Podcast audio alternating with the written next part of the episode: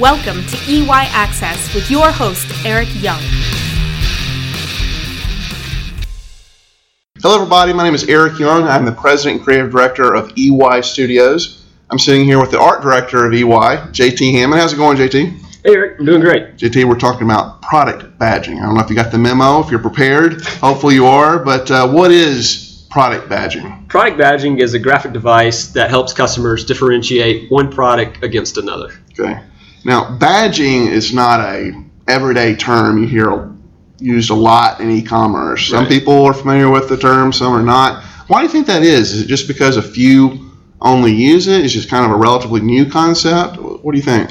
I feel like it's been around a while. Um, you know, people probably call it different things. You know, we call it badging because it's the labels that kind of go across the product thumbnails. But I think a lot of people, when they hear the word badging, they're thinking of you know like one of the seals, like a 20 year anniversary or something like mm, that. Right, right.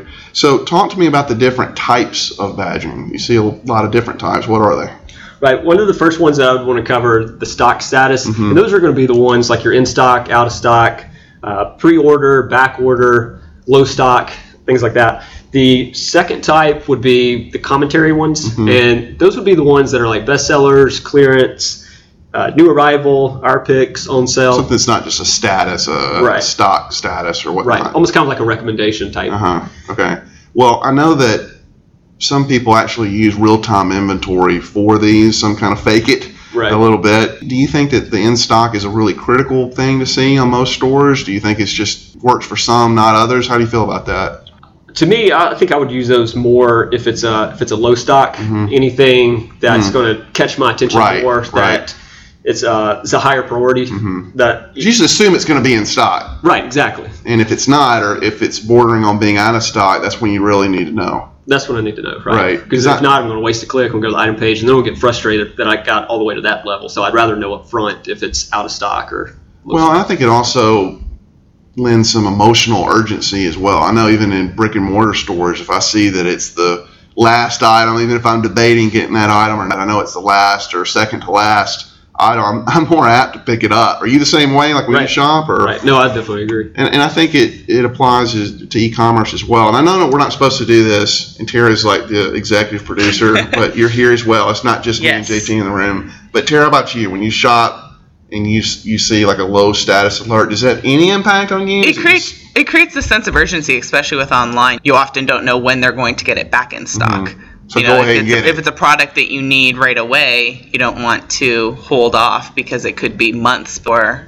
you get it back in stock. So two main groupings, right? So we're talking about stock status, and then, like you said, commentary. And stock would be in stock, out of stock, uh, low quantity, like we just talked about. Pre-order is huge. I think if you have collectibles or, or sell something like that, you have to label if something is a pre-order. Otherwise, somebody thinks, "Oh, I can just go buy this item." Right. If you don't put badging on the section page that this thing is a pre-order, I think that can really hurt you. What, what do y'all think? Agree? Disagree? For sure. I mean, it also gives the exclusive element. Like, Mm-hmm. I could be the first person to get this. Right. And, and so the next one is commentary. And like you said, that's more of editor's pick. Uh, we recommend bestseller, things like that. Now, does that have the same impact with you, Tara? I mean, do you like that kind of voice to come through? Or I think it depends on what you're buying. Mm-hmm. If it's a product I'm unsure about, if I see that it's a top seller and that a lot of other people have bought it, it would help me reassure to know that, well, this is a common product. I'm making a good decision because other people have made this decision and they've been happy. Yeah, Tara, I was using an example. I was talking to a merchant the other day that, that sells jewelry. And my wife is from a jeweler's family, okay? I mean, she knows everything about jewelry. I don't. I'm a complete idiot when it comes to that. And I don't want to appear as an idiot to my wife, obviously. And anytime I can avoid being an idiot to my wife, it's it's a welcome Yes. change, you know? But, um, you know, when I'm buying jewelry or anything that I'm not really savvy, oh, I, I, I need some hand holding. I need that store to say, we recommend, or this is a good introductory pick. I mean, what, what do you think, Tara? I mean, because otherwise you don't know. I mean, the store, the, it's kind of taking the posture of here's all our stuff. Hope you find something that you want. And I'm sitting here going, look, it's not really the, the, the money is a problem. The money is not a problem. It's I don't want to buy the wrong thing. I mean, do you guys experience that when you shop? Is that especially some uh, that's where a top rated badge might come in really handy like Mm-hmm. 100% si- five stars 100% customer satisfaction that kind of rating would give the buyer especially for a little more higher priced items give the buyer the sense of satisfaction like yes this is a good choice Well, and I think, like you said, reviews are some of the best badging that you can do. I, you know, when I see, okay, this thing is rated three stars, this thing is five, I like seeing star reviews on the section page. I think that that's a, a big enhancement to whether I, I want to click on that or not. What, what do y'all think when you see the reviews? I agree. Pretty much anything that I buy online, I do a lot of research. I don't care if it's a five dollar product or if it's a mm-hmm. thousand dollar product. Whatever the market's going to be, I'm going to do my research because I don't like wasting money, mm-hmm. and I want to make an informed decision, and I want to read other people's reviews, and I. You know, even uh, you know, we're looking for uh, you know anniversary trip. You know, and I'm looking at all these different resorts. They rated the location. rated the locations. You know, the customers' feedback. You know, if it's four star, five Didn't star. say in stock. yeah, it doesn't say it was in stock. But I do a lot of research, so I, I very much appreciate the reviews. And Right. yeah, I take the time to generally re- read through all those. So, JT, when you, okay, so you're talking about the the trip. That's kind of an interesting example. When should you use product badging? I mean, is there a time when not to use, and when, should you use these this device? Anytime that you want to ed- educate the shoppers, you know, help them make a purchase decision. Right. It's all about education at the end of the day, right, Tara? I mean, it's we can call it fancy titles, badging. At the end of the day, it's just educating. This is what you need to know about this product as opposed to another, and that sort of thing. Now, earlier on, you were talking about maybe the overabundance of badging. If, if everything is, is bestseller, it really doesn't have much of an impact, right? You want to Right. talk about that, just kind of the frequency of, of using this? Right. I'd be careful about the amount of products that you have any kind of badging on there because Mm-hmm. you could get to a point where you have like the badge blindness, where everything on the page is super colorful. You have badges Right. all over the place, and then to me, you kind of start to lose the effectiveness at that point.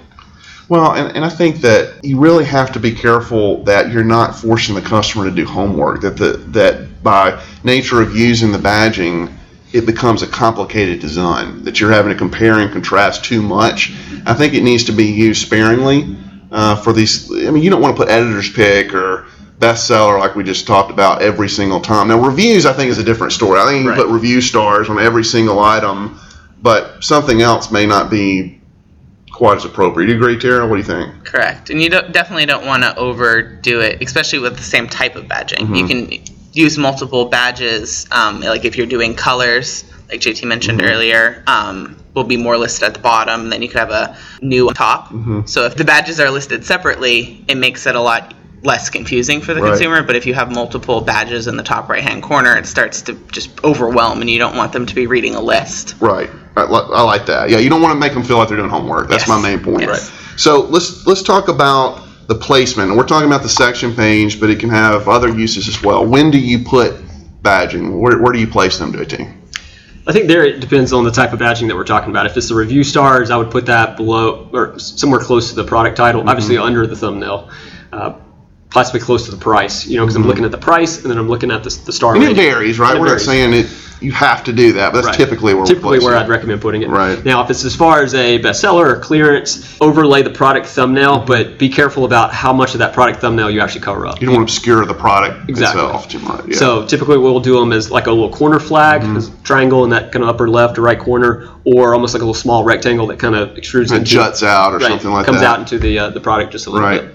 But then you also include it on the product page as well. I mean, if you've got something as a bestseller or pre-order or whatever else it is, it's sometimes good to carry that over, right? Exactly. It's all about you know being consistent. Mm-hmm. So if you're showing me something that's a bestseller on the section page, and then I click on that and I go to the item page and I lose that badging, Mm-hmm. is it really a bestseller? I I have no idea. So make sure that you carry that badging all the way across. Right. And that's especially useful for, like we said, the star reviews. Because I, I can't tell you the number of sites that I see that have the star reviews on the product page, but they don't extend it to the section page. I've actually seen it vice versa in some rare instances where they list the reviews on the section page, but not on the product page, which is really crazy. But but traditionally, it's it's on the product page itself and not on the section. Um, all right, so you talked about the design earlier.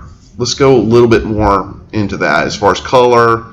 Talk to me about how you design these badging. The first thing I go to, there's actually a couple factors that I'll kind of tie into. The first one is, I mean, you obviously want the badges to stand out, uh, but what degree do they need to stand out? So this is where I kind of break it down into several factors. The first, first one I'll cover is how many different kinds of badging are you going to use on the site. Uh, if you have a lot, you may not want to go too bold or bright because then you're going to end up getting the badge blindness. It's going to be very confusing to kind of distinguish all of those.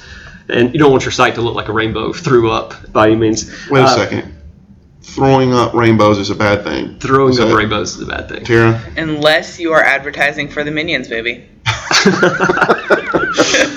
Uh, you know, but if you only have a couple on the page, I can definitely see those going bolder, brighter, because you really want those to stand out, especially if people are not used to seeing those and only a couple products have them. Yeah, and I would say in terms of color is always look back at the product photo itself. Like the jewelry example that I referenced earlier. I mean, they're selling pearls and really kind of muted colors throughout. It's not. It doesn't have the rainbow colors, and so you, it's very easy to overwhelm that type of, of product photo with a, a really garish color scheme. And so you have to be very cognizant of how these colors impact the product photo it's themselves. Exactly, and that was my second point. Uh, just to t- go back to the types of products that you sell. Mm-hmm. If you have a lot of very colorful products, a colorful badge is probably not going to stand out. I would go mm-hmm. with something that's a little bit more muted, something that's very different. But if you have a very kind of sterile site, very plain Jane photos, I would mm-hmm. go with something a little bit brighter, bolder, because you really want that to pop against those products. Well, talk to me about verbiage. So we've we've talked about what to call these things, pre-ordering, stock, whatever. But but in terms of how you actually execute that verbiage with fonts and whatnot, what are some key ideas to keep in mind there? I would kind of start small. I mean, I would sm- start with the the titles that people are familiar with, that, that kind of vernacular. The new new arrivals. Mm-hmm. Don't get crazy, new- right? Don't get don't get crazy. super funky right, with what you're- bestsellers. yeah. Right. Don't use any kind of jargon or any other kind of words that people are unfamiliar with, because Mm-hmm. then you're just going to create more confusion at that point. Yeah, it's like remember your e-commerce site where you you rated like three out of five JT beards. and Exactly. Everybody had no idea what you were talking about. That was a, that was one of your worst ideas. I know it was terrible. I'm glad you abandoned that site. Nobody else can find. Right, we've we've moved past that. All right. So give me some bad examples, JT. We're talking about what to do.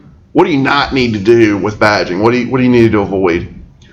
Well, the first one was the jargon. You know, the the terms people aren't familiar with. Uh, Mm-hmm. Don't get funky. Don't, don't- get, don't get right. funky. Be, Right. be be clear. Right. And then the second one, big one, I guess, would be don't make it look like a button. Because the badging is not clickable. The product image is clickable. The other stuff, Mm-hmm. especially if you have add to cart buttons or shop Yeah. now buttons on your section page, you definitely don't want to make the other ones look like buttons because then you're going to have all this, this multicolor stacking. I've seen that so often with badging where they come up with like these 3D type of graphics that make you want to click it and it's not clickable. It's just a, a badge. Right. And, and uh, would you say that when somebody does have like a, a shop now or view more, should it be adjacent to those to those buttons or I think anytime that you have those buttons, I would go, I would look at doing like the corner flag, kind of separate get it away from that? Because otherwise it can just kind of confuse the proceedings. Right. Yeah. Okay.